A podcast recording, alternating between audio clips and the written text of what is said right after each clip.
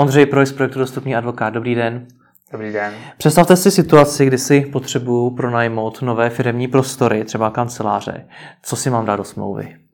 Tak to si nemusím ani představovat, to jsem nedávno řešil sám za sebe, takže... Dopadlo to dobře? No já věřím, že ano. jsem, jsem spokojen.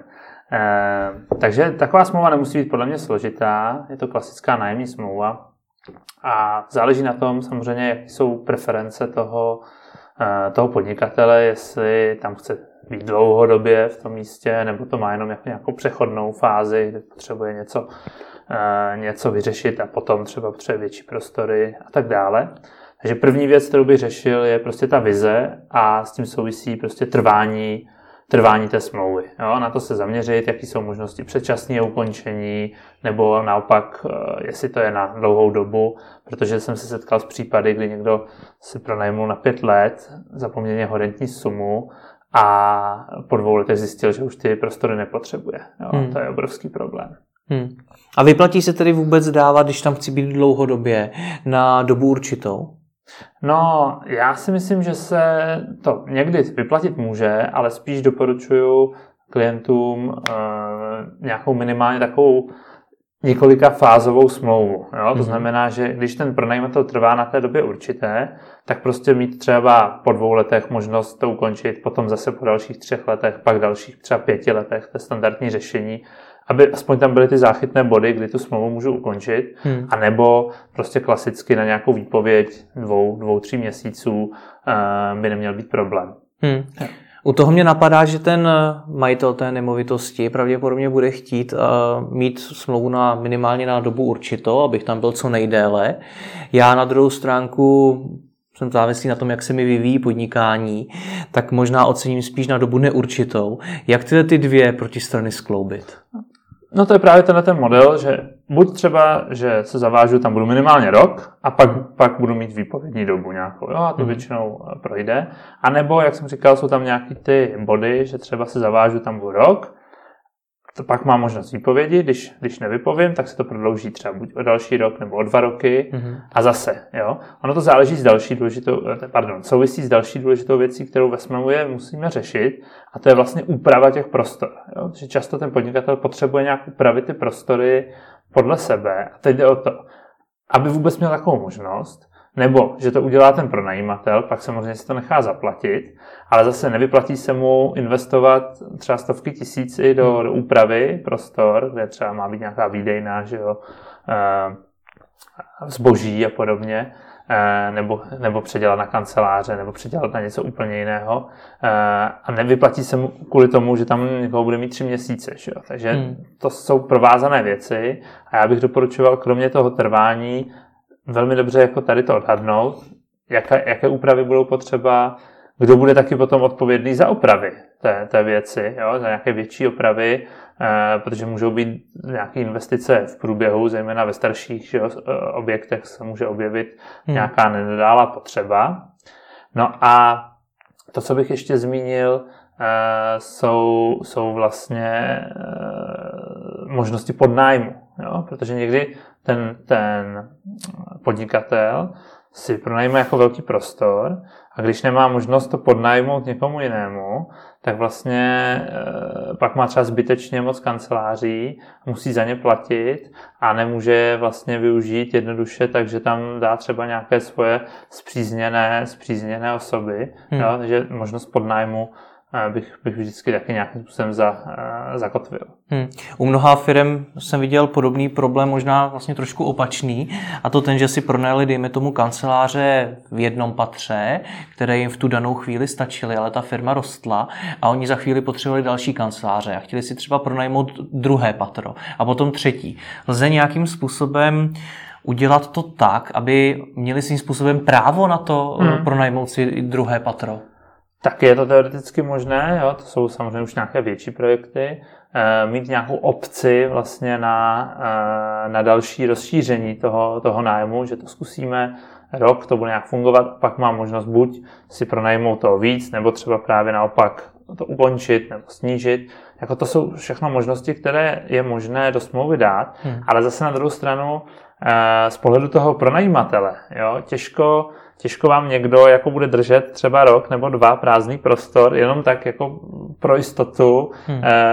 kdybyste náhodou chtěli expandovat. Jo? Musí to být většinou spojeno s nějakými třeba zase dokončovanými smlouvami někoho jiného a pak vlastně možnosti, možnosti využití větších prostor, aby to dávalo efektivní Eh, smysl i pro toho pronajímatele. Hmm. A to jsem vlastně chtěl ještě zdůraznit, že když se dělá ta smlouva, tak vždycky záleží, z jaké strany se na ní díváme. Jo? Jestli jsme ten nájemce, anebo právě ten pronajímatel, protože ten pronajímatel může mít zase trošku jiný, eh, jiný zájem. Jo? Narazili jsme na to u té doby určité versus eh, neurčité, ale pronajímatel třeba má zájem, aby tam byly smluvní pokuty na, na porušování právě třeba domovního řádu v tom, v tom domě, aby tam byla nějaká, nějaká další sankce, ručení za ty povinnosti toho eh, nájemce. Hmm. Někdy u těch opravdu velkých nájmů se pak dělá skutečně nějaká jistota se skládá, že jo, eh, i u běžných nějaká nižší ale u těch velkých potom obrovská jistota nebo ručení třeba mateřské společnosti, pokud se bavíme o nějakých hmm. fakt velkých korporacích. A na co z toho teda kývnout? Na jaké sankce, pokuty, jistoty a tak dále kývnout, a které rovnou odmítnout?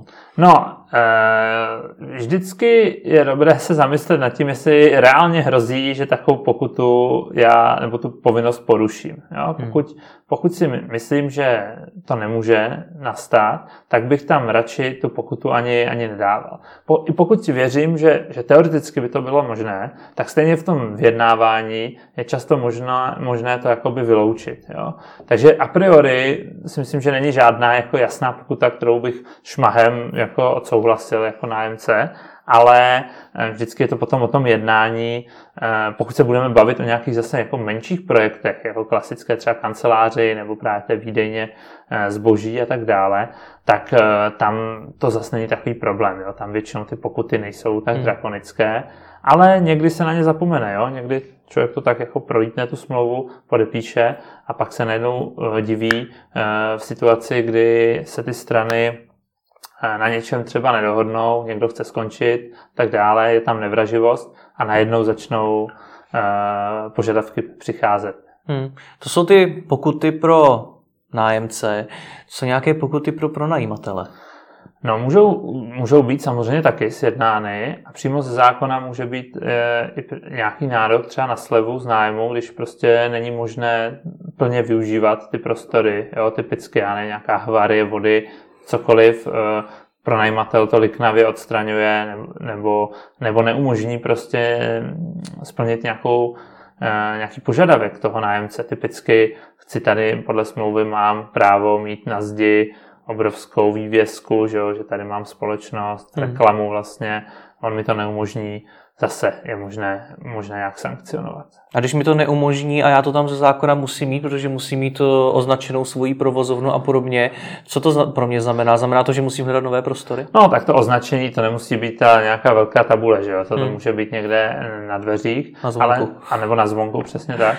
Ale e, to by potom bylo porušení smlouvy a mohl by člověk vlastně e, v konkrétním případě třeba i odstoupit.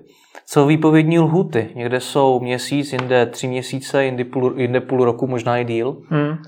To záleží opravdu víceméně na dohodě, to není jako u nájmu bytu, kde je to poměrně striktní, takže tady samozřejmě máte nějakou ze zákona danou, daný standard, ale hmm. můžeme se o to odchýlit, takže myslím si, že takovým standardem jsou ty dva až tři měsíce, eh, ale vůbec není výjimečné, že v některých těch jako rychloobrátkovějších místech je to třeba i kratší lůta, eh, respektive doba. A, eh, ale jako často trvají právě ty pronajímatelé naopak na mnohem delší době s tím, že třeba chtějí, aby ten první rok měli jistotu a potom teprve. Je možné tu smlouvu vypovědět. Napadá vás ještě něco, co do těch smluv vložit, nebo jsme zmínili všechno? No já bych zase zbytečně ty smlouvy nenatahoval, nedoporučuju prostě, viděl jsem nájemní smlouvy na desítky stránek a e, samozřejmě potom ďábel tkví v detailu, takže e, lepší je prostě jasná, srozumitelná smlouva, která ale pokrývá přesně ty, ty biznisové eh, požadavky na obou stranách. Hmm. A co podle vás tak nejčastěji firmy ve, v těchto nájemních smlouvách podceňují? Na co nejčastěji zapomínají? Eh, já myslím, že opravdu záleží na té konkrétní situaci. Někdo vlastně to podcení úplně. Jo? To hmm. znamená, že si třeba e, vůbec žádnou smlouvu nezajistí, začne tam nějakým způsobem fungovat, nepodepíšou nic a potom nemají vlastně podklad k tomu, k tomu tam dál být. Jo? Mm. To je úplně takový nej, nej, nejflagrantnější chyba, ale to se zase nestává tak často. No a tou největší chybou na straně těch nájemců já vidím právě podcenění té doby. Jo? Že oni si nespočítají na začátku, jak jim to bude vycházet a pak musí třeba platit nějaké horentní částky za, za prostory, které vůbec nepotřebují.